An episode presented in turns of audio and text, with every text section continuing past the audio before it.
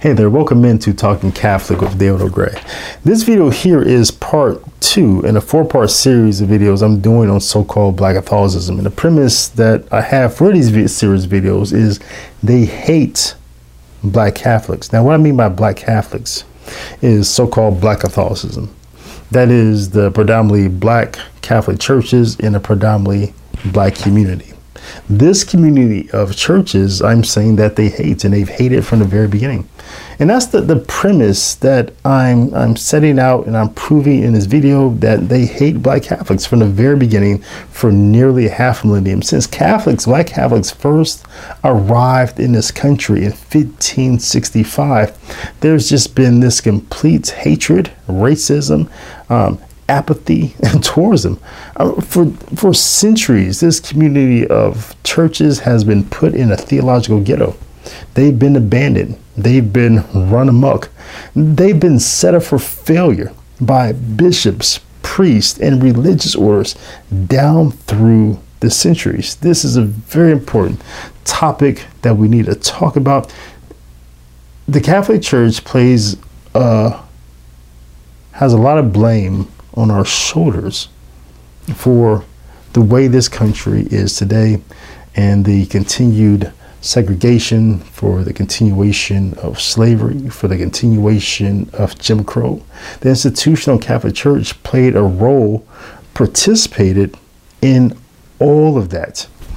Um, in contrary to um, the Catholic teaching, the true dogma of the church. So that's what I'm talking about in this video in particular. This is going to be a historical video uh, that's going to go back, that's going to begin at 1565. But before I get there, I'm going to start that talk right after the eight second, introduction to Talking Catholic with David L. Gray. Before we get there, I have to say this that um, people have asked me, well, well, David, and this question I get all the time on my YouTube videos. Um, people ask me, well, well, David, what about the slave trade?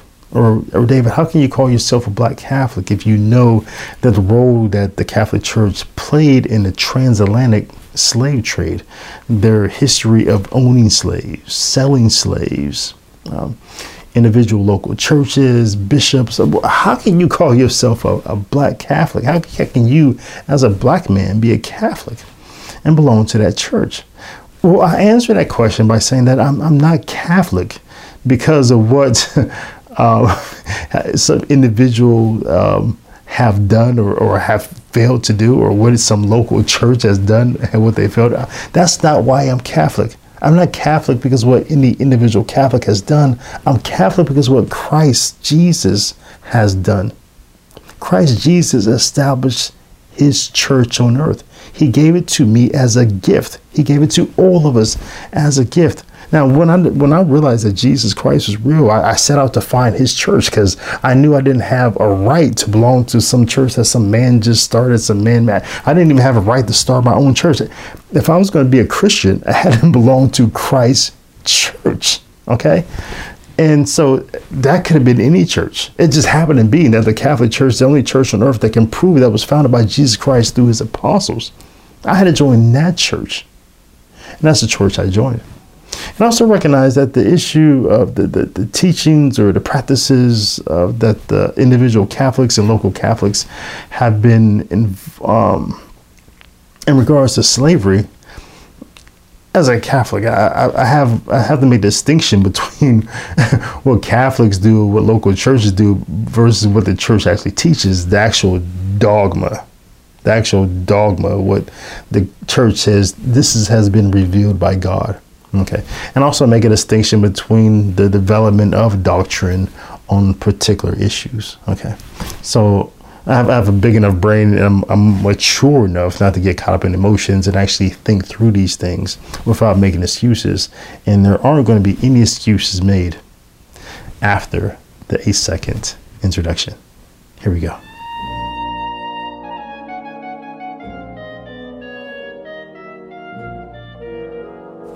Now, to set the groundwork on what the Catholic Church actually has taught um, about slavery, in its development of doctrine down through the centuries.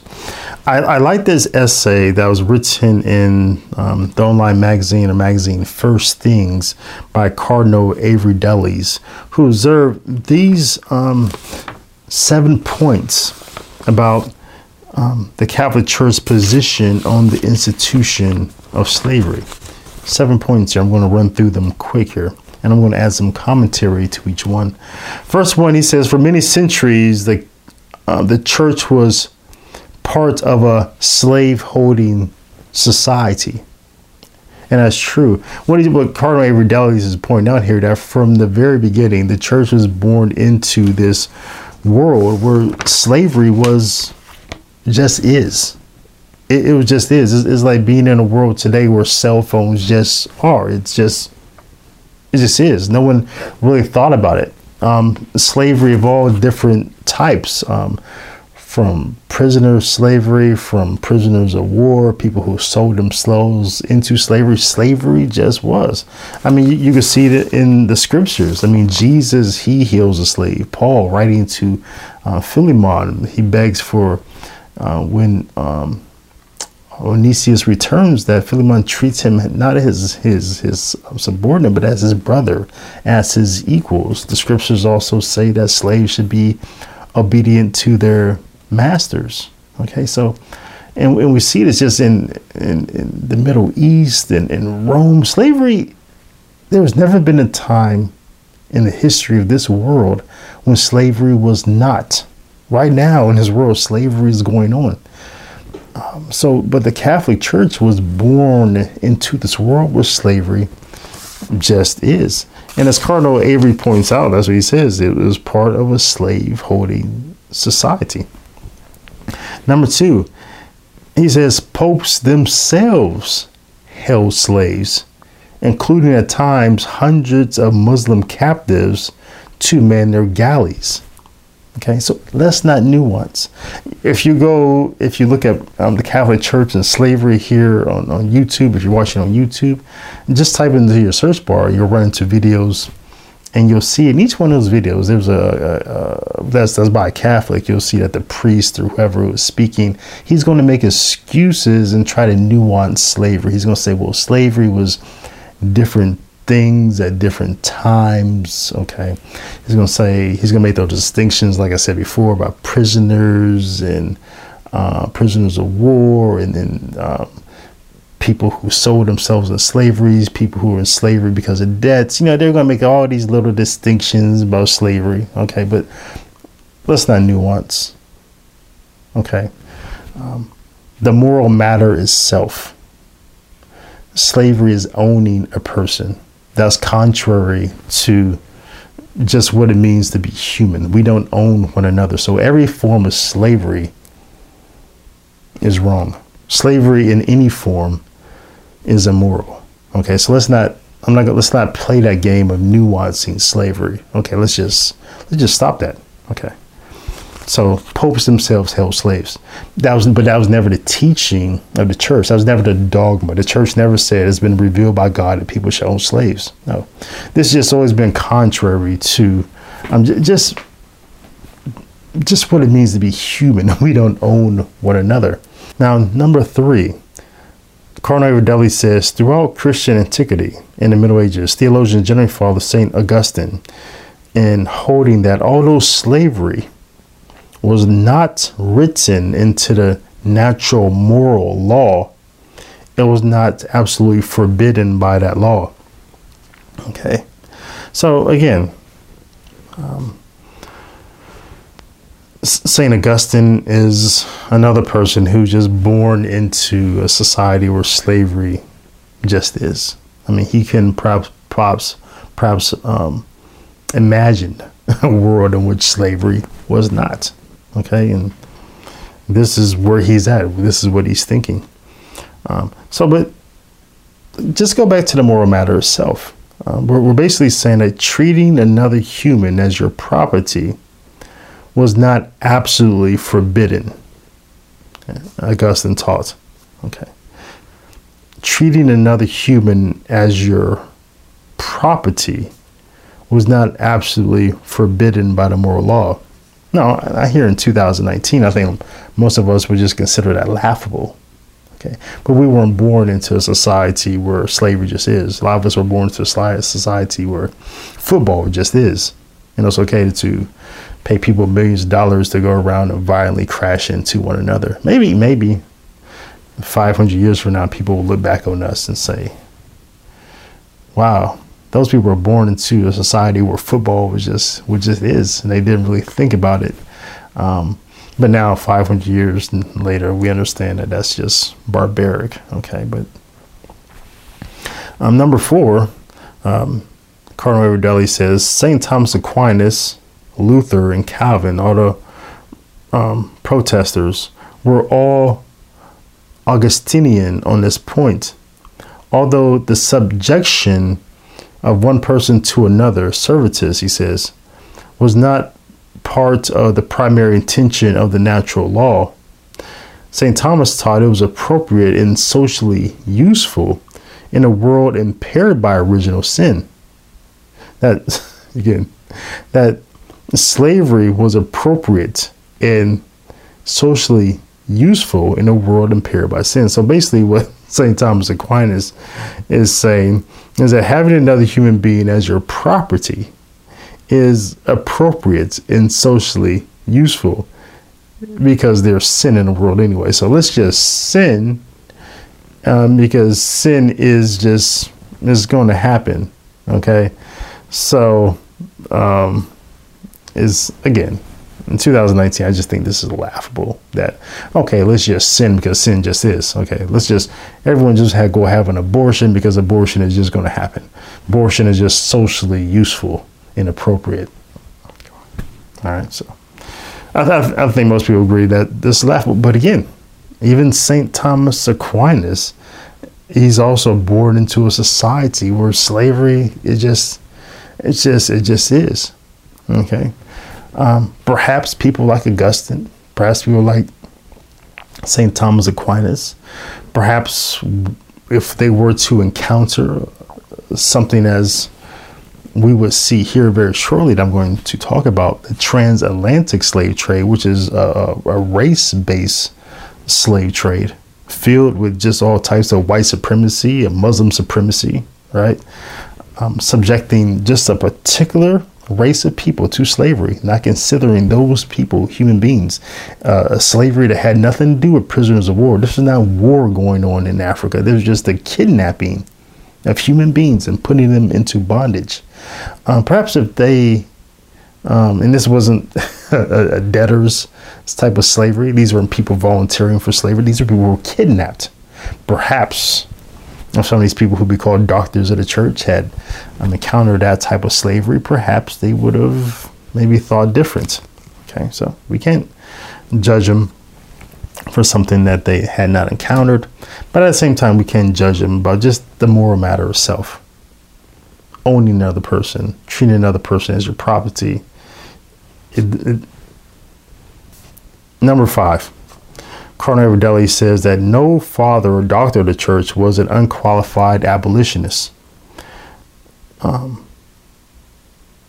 I would, I would say that's true. I would say that's true. I don't really have anything to push back on here.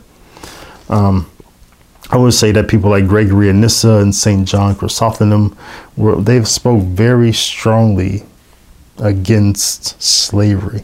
But I think I think Avery Dulles's here is true. True in saying that the Catholic Church was never, at least I would say until um, Gregory 16 comes along, that the Catholic Church was never just an abolitionist church. It was never a church saying that slavery is always evil, it's an intrinsic evil, and it needs to be abolished in every form. I, I don't think the Catholic Church, probably arguably until Gregory 16th, when it comes out against the transatlantic slave trade, can really call, this, call itself an abolitionist church. Okay. And number six, Cardinal Avery Dulles says that no pope or council ever made a sweeping condemnation of slavery as such. I, I, would push back here and I would say, well, well, several papal documents do speak strongly against the maltreatment of slaves. That's true. I think the Catholic Church has been consistent in saying that that slaves should be treated humanely. Okay. And the Catholic Church, I think, has also been consistent in its development of this doctrine um, against slavery and saying that um, it's always been wrong um, for for people to enslave Catholics. The Catholic Church has always been um, firm on that. That okay, if you're going to take prisoners of war and put them in down as slaves, you can't do that to Catholics. Okay. Um, been, been, treating slaves humanely it was important. Um, baptizing them, um, giving them slave masters were always encouraged to give their slaves religious education. So, um, treating them humanely has always been important. Okay, um, and and also, like I said, Gregory the Sixteenth, Pope Gregory Sixteenth, in 1839, his apostolic letter did condemn sl- the transatlantic slave trade, which is important because this is a, a, completely new form of slavery, completely racist. Uh, he's saying that the unhuman traffic, he, he called it an unhuman traffic in Negroes. All right. It just happened to be that his apostolic letter was just ignored by everyone, including Catholic countries that were involved in, in the slave trade, namely Spain, and Portugal. Here in the United States, the letter just flatly ignored by bishops, reinterpreted to say that, well, he's not really saying that. Okay, so this is it's horrible. We've seen this before. Okay. Um, Number seven, lastly, Cardinal Daly says that, but they constantly sought to alleviate the evils of slavery and repeatedly denounced the mass enslavement of conquered populations and the infamous slave trade, thereby undermining slavery at its sources. Okay. Now, I think these seven points, I think, truly summarize the the world in which we're going to find blacks arrive in this country, the United States, in 1565 on a boat ironically called St. Augustine. All right. So this boat um, was captained by a person named Pedro Alvarez. Um, he's the conquistador on this ship, St. Augustine, which sailed into Florida in 1865. The, the primary object of this ship was to thwart the French, who had arrived a few years earlier, and they went to South Carolina on the, on the, on the shores there, and they started a city called um, Fort Charles. Okay, so and also on that ship, you also had some blacks as well, um, some slave and some free. Now, it's, it's really interesting here that um, you have books like this. This is a book I got when I was in college. Um, when I went to, um, can you see my diploma over there? Central State University, a predominantly black university. Um, when I was a freshman, every freshman got this book. It was like you had to read this book. It's a, it's a like I said, predominantly black college, and at the time, um, black um, American history is very important. So I learned in this book that blacks first arrived in this country in 1619. So I always thought that year was a big deal, 1619. But that more that that 1619 was the when when British arrived with a boatload of slaves. Okay, so different but it's a good book. Um, Lerone Bennett Jr.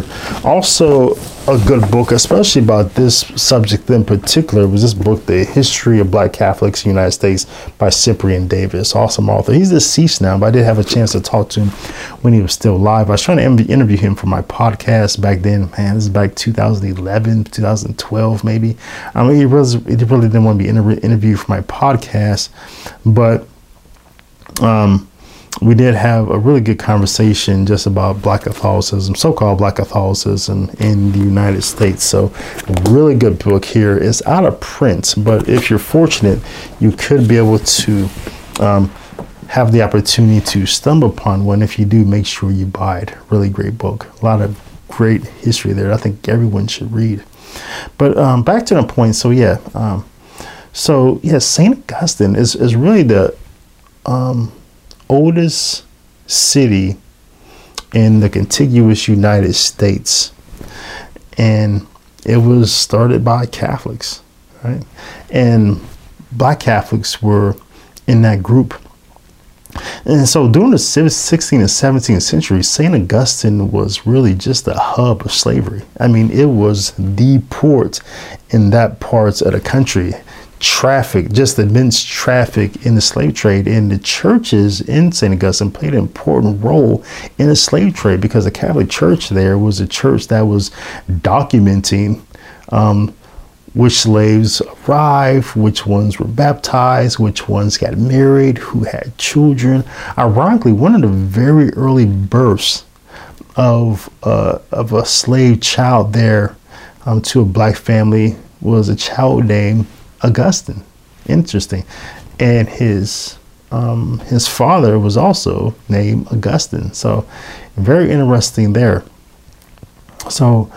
Um, also part of history that um, um, the, the crown of, of Spain, um, he was always outnumbered in this country, right, by the English and other people. And, and so it's very important. At one point in time, he had issued uh, an edict or um, or declaration saying that any slave that makes it to Spanish territory will be free if, now there's a caveat here, if that slave um, converts to Catholicism. So if you were a slave and you made it out of Mississippi or you made out Maryland and you got down to a Spanish territory like St. Augustine, you could be free if you um, converted to Catholicism. Also over in Los Angeles, Los Angeles was founded um, sometime in the, um, I think, man, late 1700s, and they recruited.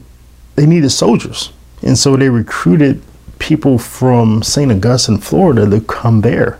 And so they, they brought them there. And so there were 11 families that started Los Angeles, California. And half of those families were black Catholics. So Los Angeles was a city founded by black Catholics and Mexicans and Indians. So, very rich history of black Catholics in this country. Um, so, and, and back to St. Augustine, so when um, Pedro the Conquistador, when he lands here, um, he goes up and, you know, they slaughter Fort Charles up there, get rid, they get rid of the Huguenots. And so, like I said, it goes on to be really just a, a hub of slavery. Um, at, some point in time, um, a little north of um, St. Augustine, a city is started named Fort Mose. It's spelled M O S E, but it sounds like Mose, M O S A Y. And that was the first city established just for black Catholics. So, um, just tremendous history there. Now, um, now up in Maryland, so let's leave Florida for a second. So that's that's some Black Catholic history. It's found in there. So you had you had slaves, black slaves, and you had black uh, free people as well who were Catholics. Now up north, you had Maryland. Now Maryland had always had a really large contingent of Catholics. Okay, mainly because of people like um, like um, the Calverts, and you had Bishop um, John Carroll. Also, you had the Jesuits. The Jesuits here in the late 1600s, they're still a suppressed religious order. In the 1700s as well, they're suppressed. They're not allowed to practice. They're not allowed to be a religious order, essentially. But they're still around. They didn't just like die off when they were suppressed. They actually they go into business.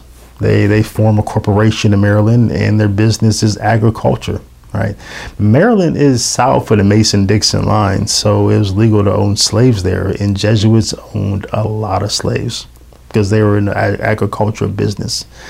And um, like I say, there hundreds of slaves. They're in the slavery business, and um, in in Maryland, Maryland was an interesting state because at some point, you know, you had Protestants there as well, and there were some tensions there. There were some wars fought, and so at, at some at some times throughout the history that it was illegal to practice the Catholic faith. You know, supposedly that was the law in the books, but by the I would, say um, by the early 1800s. Um, I think the Catholics had prevailed there, and it was a law on the books. Well, it was a law that there wouldn't be any anti-Catholic laws. So that that's kind of what we find in in um, Maryland. So even the bishop there, John Carroll, who his, himself was a Jesuit, he also owned slaves. So so a lot of slave labor going on there. Um, at, at, one point in time, John Carroll he, he realizes that there are there are about um, I think sixteen thousand Catholics in in Maryland, and of those sixteen thousand, twenty percent of them were black. 16 20 percent of them were black. So a lot of black Catholics, um, mainly slave, but some free as well. All right. So another interesting point of history, talking about the Catholic Church involvement in slavery and religious orders, and like I said, bishops and priests owning slaves. At some point in time, it had to be around about 1835. The Jesuits decided that they want to get out of business. Okay, they're they're no longer a uh, suppressed religious order. They're allowed to be Jesuits again. They're allowed to be the Society of Jesus again and so they said, okay, we're going to get an ag- agriculture business. Okay, the younger group of Jesuits they wanted this, the older group didn't, but the younger group prevailed. And so they want to get back into education, be smart Jesuits. Okay, again, okay, so and and so what do they do with their like 272 slaves at this point in time? After these slaves helped build, made them lots of money, build a lot of their churches, built a lot of their houses, built Georgetown University. What do they do with these 272 slaves? Well, they send them to Georgetown University. No, that didn't happen. Um, they freed them. They freed all the slaves. No. They emancipated them and gave them reparations. No. No, not that either. What they did was they sold them. The Jesuits, these Catholics, this religious order, the Society of Jesus, these Jesuits, sold these slaves, families of slaves, to two slaveholders in Louisiana. Now, probably these slaveholders in Louisiana were also Catholic because again, Louisiana is a territory where you have a lot of Spanish, a lot of Catholics.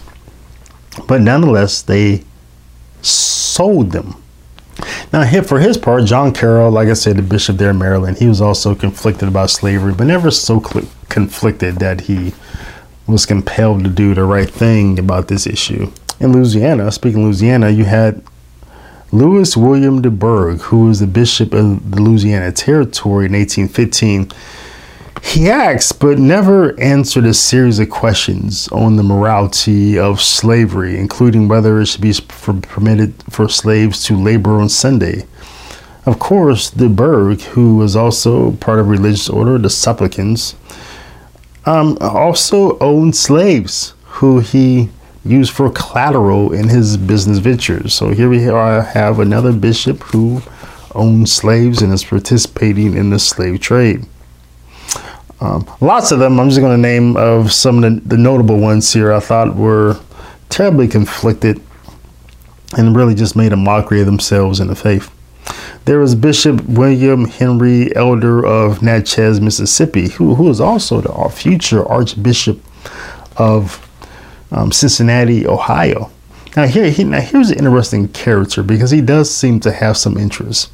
As I, as I said, it was Catholic slaveholders were obligated to get their slaves some religious education. But in in Mississippi, um, Elder noticed that the population there in Mississippi was six hundred thousand. Over half of that six hundred thousand though were slaves. So he thought he had an issue because what he found out is that he had he had trouble compelling his the Catholic slave holders to give their slaves get religious education because he had a shortage of priests. So, um, and so he didn't have a priest to go to all these different plantations and, and teach religious education and give slaves some formation. And so he said, "Well, that's a problem. I have a shortage of priests. Well, what about I can gather all these slaves together and I need I could use less priests if I could teach all the slaves together from these different plantations. Well, that's not a good. I can't do that either. He found because slaveholders did not want their slaves commingling uh, with slaves from other plantations. Okay, because there'd be some issues there. All right, obviously, one obvious issues. I guess I don't need to point out, but issues. Also, Elder interestingly noted that, well, he couldn't even. I mean, the, the perfect solution was just have your slaves come to mass with the slaveholders, right? But because, again, 600,000 people in Mississippi, over half of those, nearly 400,000 of them were slaves. Well, Elder realized that he couldn't do that because if slaves came to mass, he said, then there wouldn't be any room for the white folk. Okay. But just imagine for a second. I mean, this is what I'm talking about. What we've our what we've what we've done and what we failed to do. The institutional Catholic Church in this country.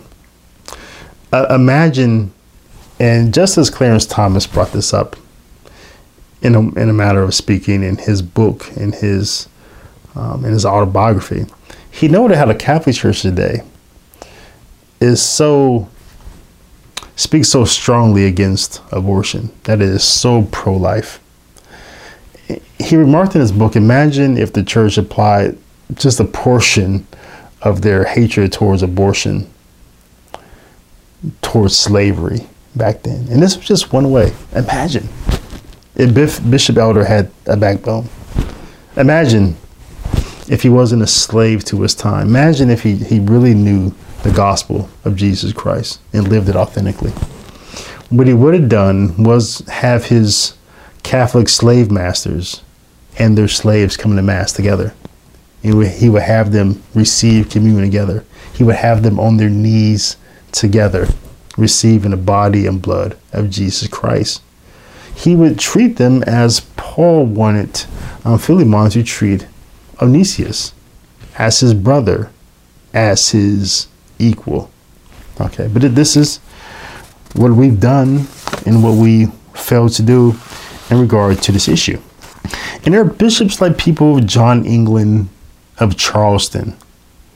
Now, this is a guy who just became just an apologist for slavery, a bishop, just became an apologist for slavery. He would use canon law, scripture, um, councils and local synods, Roman law.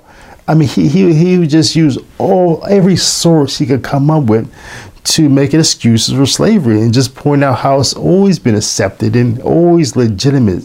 It, it always it came under specific titles and different circumstances. He's one of those people I can t- I can tell you you you go on YouTube and you'll find these Catholics who nuance this issue. All right, so but he is also a man with internal conflict, right?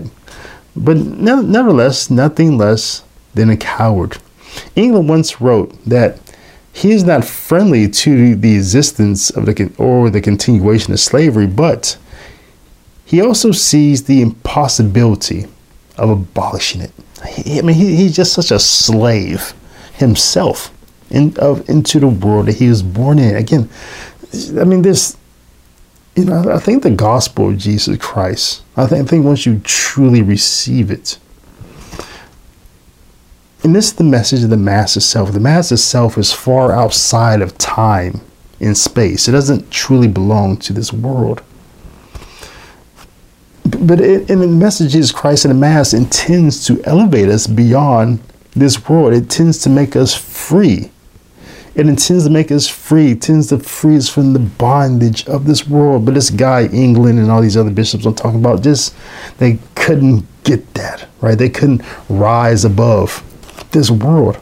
And so he says that he's, he's not friendly to the existence or continuation, but he sees the impossibility of abolishing it.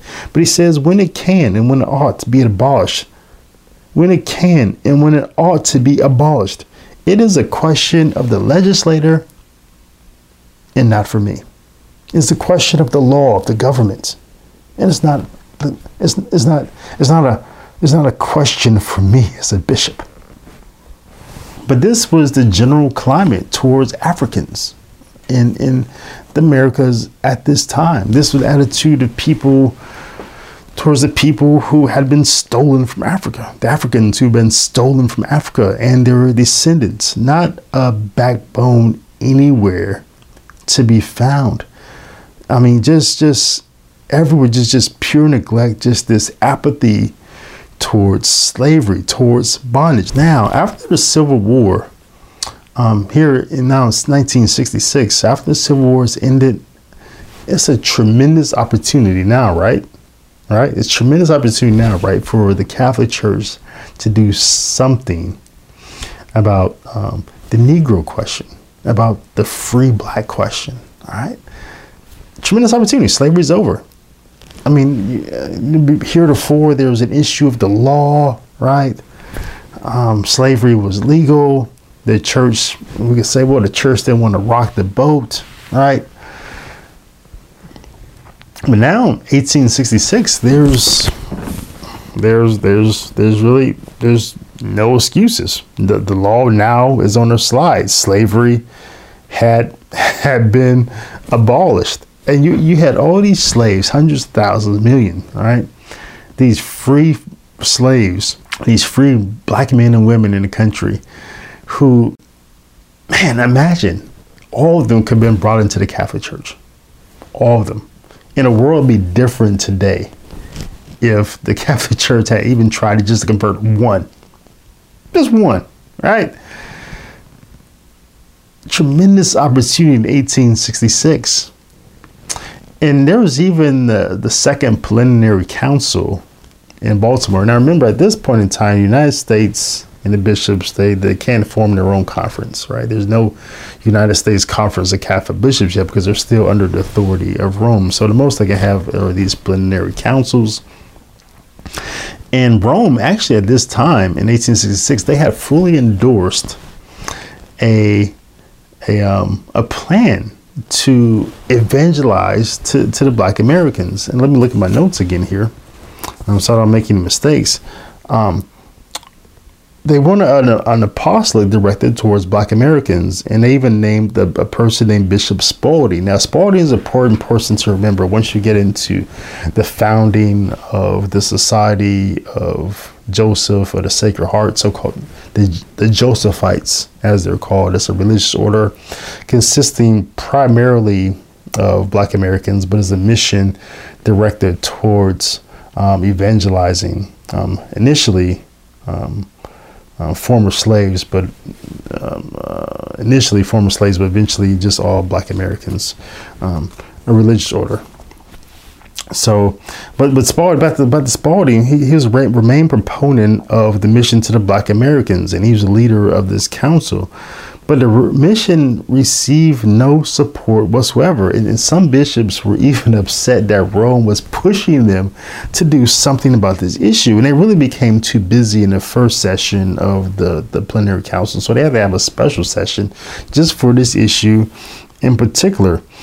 And at this extraordinary session, really the whole issue was just put off. They decided to do nothing about this issue do nothing in regards to the unevangelized black Americans. They, they, they rejected the idea of creating an, an ecclesial coordinator or a prefect um, apostolate. In fact, they, they did nothing in regards to, un, to unevangelized black Americans. It was really decided to, but they decided, get this, was let each bishop go back to his own diocese or territory.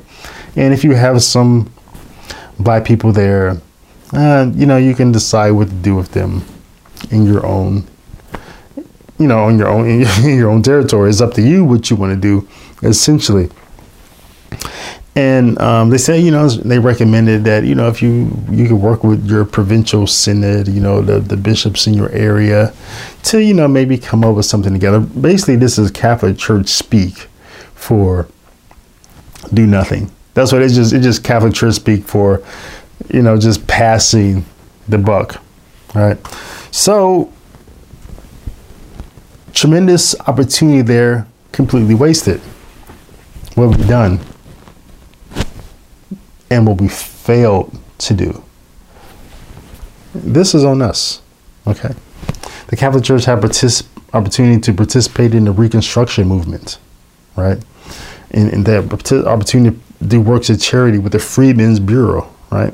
A lot of people talk about, well, blacks need reparations and this whole thing. You had these conversations going on with, you know, the Democrats and, you know, you, you know, several election cycles, you know, Democrats like to talk about reparations. But blacks were given their reparations.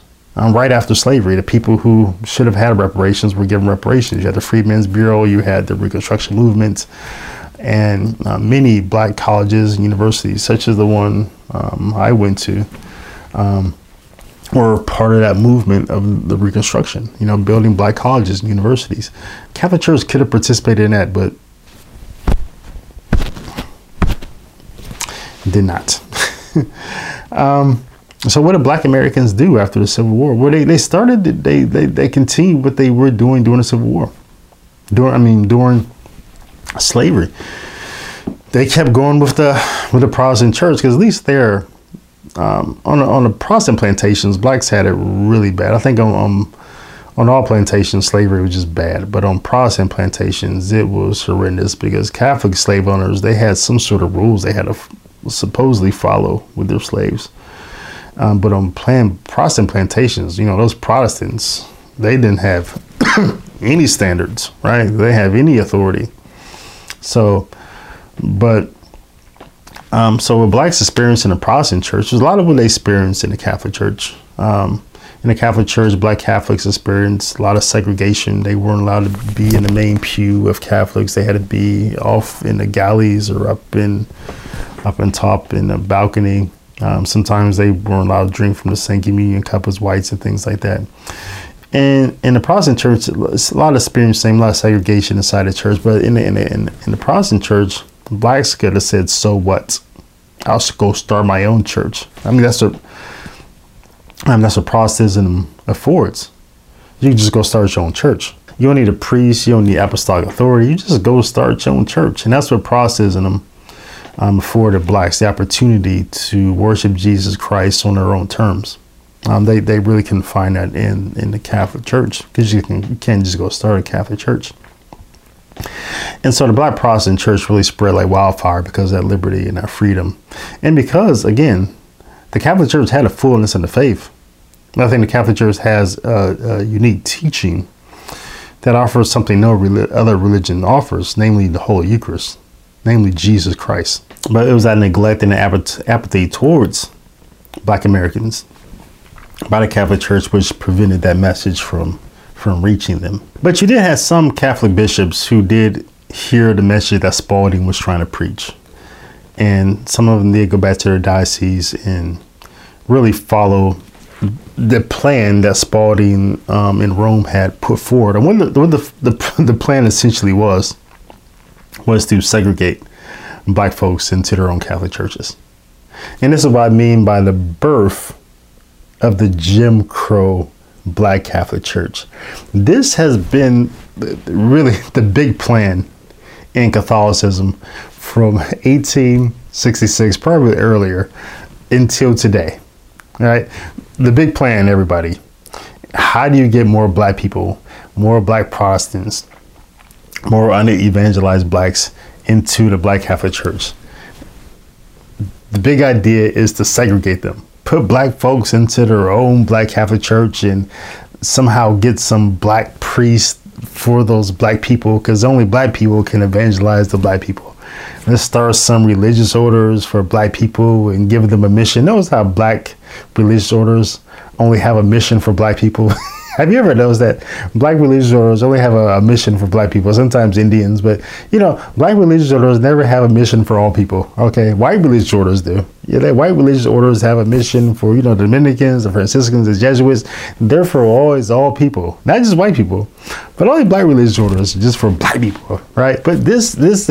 This this this is the Jim Crowism of the Catholic Church in America. It's just this. I mean by Jim Crow, Jim Crow laws in the South during after after the Civil War, um, in the South, you had two sets of laws. You had laws for whites and laws for blacks. Laws for blacks are called the Jim Crow laws. Blacks had their their water fountain, whites had their water fountain.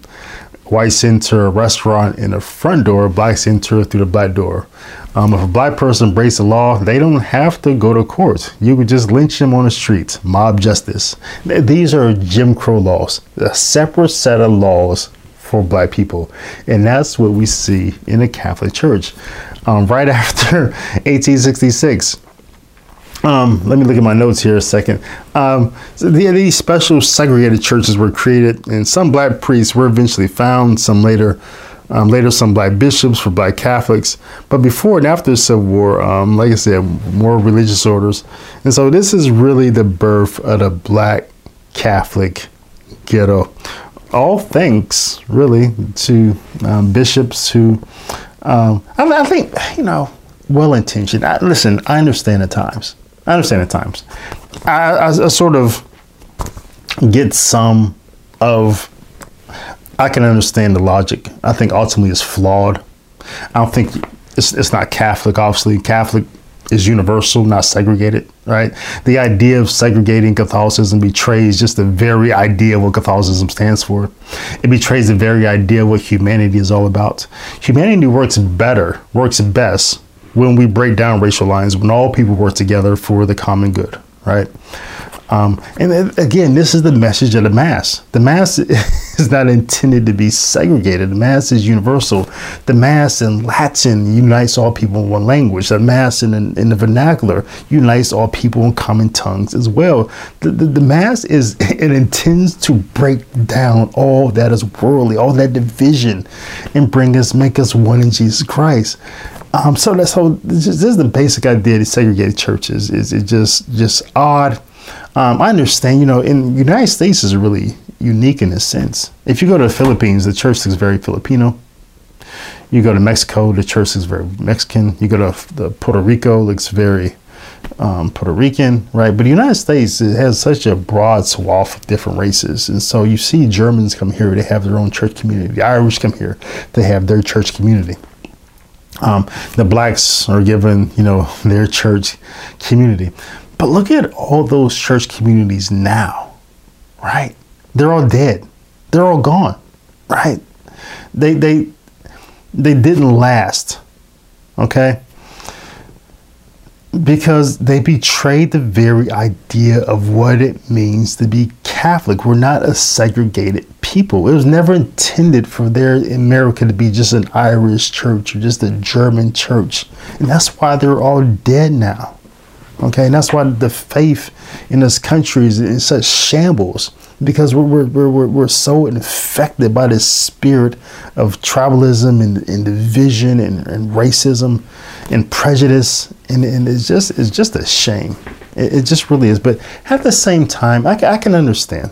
I mean, for in regards to black Americans, we're, we're talking about a time in society where a black man can be lynched for looking at a white woman the wrong way, can be lynched for looking a white man in the eye, and, and so I understand there is some thought here, and we'll talk about this later when we get to Burke. We'll, we'll talk about we'll talk um, about um, how yeah that the thought was how, can can a white man truly evangelize to a black man, right? Because that that they weren't thought to be equals, and so evangelism works best through friendship and through um, when two people can have a true relationship, the sort of thought was having white people and black people can't have relationships. So let's just start some black Catholic churches. Okay, I get that. Now, Rome would try again with this issue in, in 1904. All right. Um, and again, this is still a time when the Catholic Church of America was still under the um, what was it called? It was called the Congregation of the Propagation of the Faith, and they had heard about the Black Catholic issue in the United States. One source, perhaps they would have heard from, was uh, a gentleman by the name of um, Joseph Anciaux. He's a Belgian, but he belonged to the Josephites, the Society of Jesus. And he wrote a booklet entitled The Miserable Condition of Black Catholics in America. in which he wrote about the injustices and evils of the Jim Crow laws. He wrote about the lynchings I was talking about, the mob justice against the blacks, um, the segregation, the fear that Catholic priests have in this country of, of just helping blacks, the fear of whites. They, you know, some priests who, who were good people thought that they couldn't help blacks because of whites, right? But other priests were just had priests. Some priests were just prejudiced against blacks. They were slaves to their to their to this time to that time. Um, he's talking about Joseph Anciaux. He was talking about the segregation that occurs in Catholic churches, like I mentioned during Mass, blacks not being allowed to be admitted to Catholic schools and Catholic colleges and universities. Even Georgetown University being run by Jesuits, a school that was segregated until the 1940s to the 1940s until uh, yeah, the mid 1900s. Jesuit, this school. Um, Anciaux did make exception for a few bishops um, who did have backbone, um, but there were others like you had Kelly in Savannah, who publicly criticized Theodore Roosevelt for inviting Booker T. Washington to dinner at the White House. Now, Booker T. Washington And you know, he's a contemporary of um, people like W.D. Du Bois. Um, a, a, very interesting, very interesting um, black man Booker T. Washington was. And it's amazing that Kelly had a problem with him. You know, people like the black intellectuals like W.D. Du Bois and these other people um, of the Niagara movement um, also had a problem with Booker T. Washington. Booker T. Washington, he really didn't think black Americans um, at that point in time needed to everybody needed to go get a college degree like W.D. Du Bois and Monroe Trotter and those people would thought. Um. Washington said black Americans just need to trade. They need to go to trade school, learn to trade, learn how to farm land and things like that. And so, um, you know, W.D. Du Bois, Monroe Trotter, and people like that, um, the black intellectuals, you know, the talented 10%. Um, that you know they thought Booker Trotter was just um, you know he didn't want the best for Black Americans. He just wanted to keep them down. He didn't want them to achieve intellectual heights. And so it was, it was amazing that you know Savannah, this guy Kelly, obviously a racist, had a problem with Booker T. Washington, right? Um, it's, it's really ironic. But but this is also the bishop who stated stated that no black man should be ordained a bishop because he has um, he's because he's irregular according to canon law. Now Kelly said that black black black Americans shouldn't be ever ordained to be a priest because they're irregular. Now his his reason for saying they're irregular according to canon law because that they're they're viewed in, by they're viewed with contempt by whites. Whites look at black black men in contempt, right? So basically, Kelly was saying blacks should never be priests because white people are racist. Right, Kelly, you're racist, right? I mean, this is, is really is, is circularly stupid. I mean, Kelly really doesn't. He's probably one. He's just one of those people who, even today, we have we have bishops and priests like this. You're like, well, how, how did you, how how did you become a priest, right? but here we are. Um, so, but, but Rome, Rome's ongoing issue um, did result in establishment of what was called the Catholic Board of Negro Missions. And it was headed by a, um, a guy named uh, Reverend John Burke, who was he's a priest out of New York. Now, as uh, Cyprian Davis notes in his book, A History of Black Catholics in America, he notes that Burke was really the first person who looked at this issue. Honestly, he's really the first person who looked at this issue and and didn't really look at blacks in contempt and didn't look at, at them as inhuman or or um, lower than whites. He, he kind of looked at blacks as equal in a sense. I'm gonna, I'm gonna, I'll push back a little bit on Davis here. I wish I could have this conversation with him, but I'll, I'll push back a little bit and shortly. But he, he said that because uh, he issued these reports about the condition of blacks in, blacks in America, and he really he came up with um, four issues of why he thought these were the four obstacles that he thought that prevented blacks really being evangelized or coming into the Catholic Church in America. And the first one he said was a lack of black priests. Again, we're going back to this idea that only black people can evangelize to black people. Okay. Right. And I sort of explained that earlier. How, okay, this, I, you know, I can sort of appreciate the time that we're in. All right. It doesn't really comport with today. I don't think that. But you still have people who think that today. You know, we need more, get more blacks in the church. We need more black priests and things like that which is really strange. You know, I, I came into the, the, Catholic Church. I didn't want to. The last thing I wanted to be was a black Catholic. I never heard of a black Catholic, but um, it, it, was, it was really no thought to me when I went up to the priest and I asked them, and what I need to do to become Catholic. I did, you know, Father Toner was probably the whitest man I ever met in my life, right? I, I think he's Irish, and um, it, it just never occurred to me that that it's you know, it's just really kind of silly, but I'm not going to get off on a tangent there. But um, so, number one, like a priest. Two, Burke found that too many blacks belong to forbidden secret societies. And he's talking here like groups like the Freemasons, the Knights of Pythias, the Order of Odd Fellows, the Elks. But at the top of that food chain would be the Freemasons. Okay it's hard to, and I, have written books about when I was a Freemason. Um, I've written books about the history of Prince Hall Freemasonry. One of the, my my best known books is this book here. It's called Inside Prince Hall. It's a history book about Prince Hall Freemasonry. And, and in that book, and I wasn't a, a Catholic back then. I was I was really an agnostic and very anti-Christian. But in in in that book, I, I talk about um, about the integral role that Prince Hall Freemasonry and Prince Hall Freemasonry is a predominantly black set of Freemasonry in the United States, because Freemasonry is well segregated in the United States from from the very beginning in the United States. Uh, Freemasonry is segregated. Um, a little less now, but primarily still so segregated. And but Prince Hall Freemasonry, you can't talk about the history of Black America unless you talk about Freemasonry, Prince Hall Freemasonry, because it is so integral to the Black experience and Black history in this America. And the reason why the, the Black church and the Black lodge grew up together in this country. You had people like um, Springer, who was a Grand Master in the Grand Lodge of Ohio, who went up and down the Underground Railroad, he would start churches and start lodges in the same towns, in the same buildings with the same members.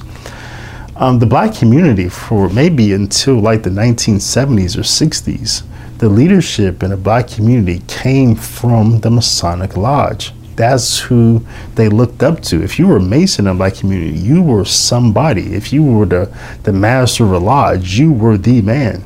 Okay? um, if you were a Freemason and you died, the Masons took care of your family. They buried you. So there, there are benefits, financial benefits in, in being a Mason. And so just black history in the black church and the black lodge are synchronous. Okay, they they they grow up together. You can't talk about one without the Prince Prince Hall Freemasonry in the black community is, is, is essential at, at this time.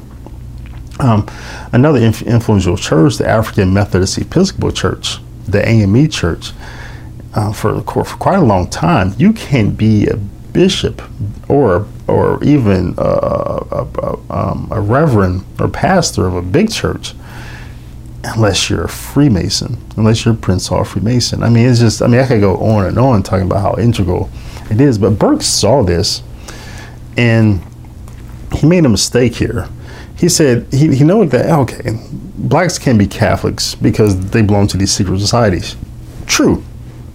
But then he says he know that the ban against such membership should be maintained for black Catholics, but permission should be obtained from the Holy See, allowing prospective converts to retain their membership in such societies for the sake of financial benefits. Burke noted that black secret societies do not present the same threat to Catholics that white societies did.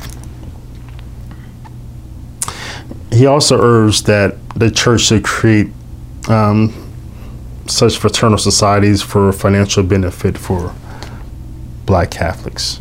Okay. Then the Knights of Peter Claver come to mind.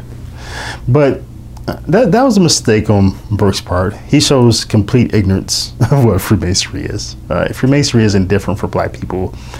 Uh, it's, it's the same Masonic degree system.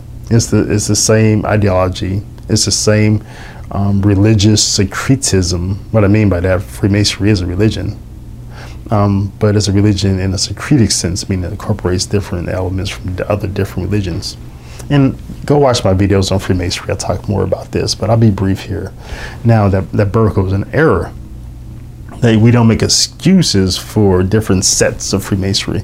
Freemasonry is Freemasonry. It's, it's, it's the same no matter where it's at. Um, uh, Freemasonry practice amongst Mexicans or Indians or whatever, it, it doesn't, it, it, it's, it's still Freemasonry. Yes, there are some Christian expressions of Freemasonry. Prince Hall Freemasonry is one. It is a very Protestant expression of Freemasonry. It's probably the only lodge that you'll go into and you will hear Jesus' name. You will hear church songs. Because again, the black church and a black lodge grow up together. And sometimes in a in a black lodge, you can go in there and you will see what Protestants call somebody catching the Holy Ghost. Okay. Mozart in Austria also experienced a very Catholic expression of Freemasonry. Okay. But since 1738, with Pope Clement XII, the ban has been against all Freemasonry, not because of these so called Christian expressions of it, but because Freemasonry at its core is anti Christian and anti Catholic. Okay for the four reasons that Pope Clement delineated. Go watch those videos when I, when I talk about this. But so, so Burke was in error here, and I just had to say that. Um, lastly, Burke says, Burke also found that um, an obstacle of blacks becoming Catholic, uh, I'm sorry, this is number three, that there was a lack of, lack of rapport. Again, he's going back meaning that whites and blacks can't build rapport. Okay, you can't have a white person teaching a black person Catholicism or vice versa. Okay, so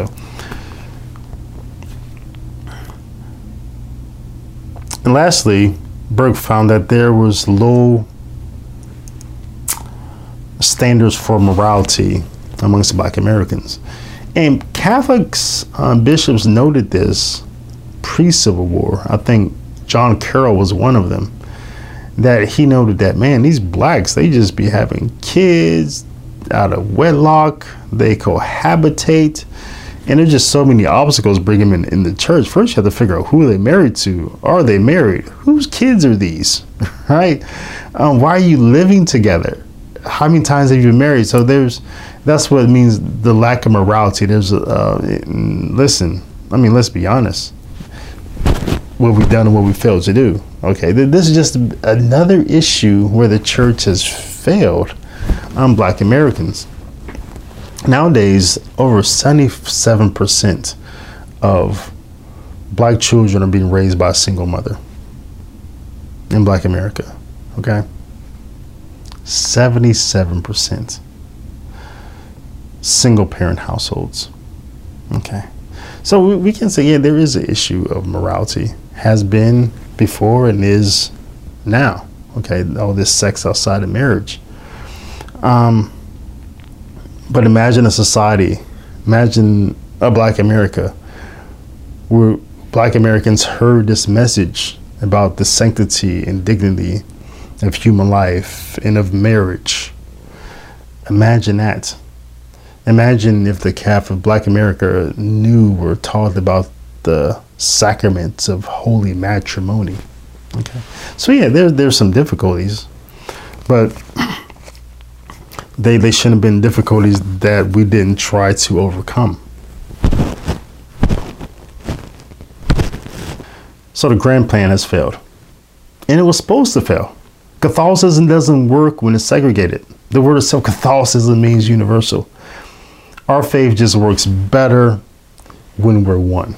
That, that's that's just the message of Catholicism, because God is one, and we work better as a people when we're one. Right? I understand people who are slaves to their time. I understand how this plan seemed good at some point in time. Okay. Just like I understand what St. Augustine and St. Thomas Aquinas thought about slavery. They, they were just born into it. I get that. But we have to admit this has failed on, on every level. The Jim Crow Catholic Church has failed to transform the community outside of itself. Every community that these black Catholic churches are in is blacks are failing in every statistical category. They just are. That's true. And I'll talk about that more in the next video. In the video after that, I'll talk about how the Jim Crow Catholic Church has failed to transform the life within itself in the sense of the Protestantism of the liturgy. And I'll, I'll explain that as a failure. But again, that's just the results of the Black Catholic Church being set up for failure, being abandoned, being left astray, run amok. Okay. So that's what you're going to hear about in the next two videos. These two failures that is comes as a direct result of the intentional establishment of the segregated Jim Crow Black Catholic Church. And I look forward right now, I just look forward to your, your comments below. Let me know what you thought about this video. And guys, make sure you follow me on all the social media platforms. But until then, and until next time, blessings and shalom to you and to yours.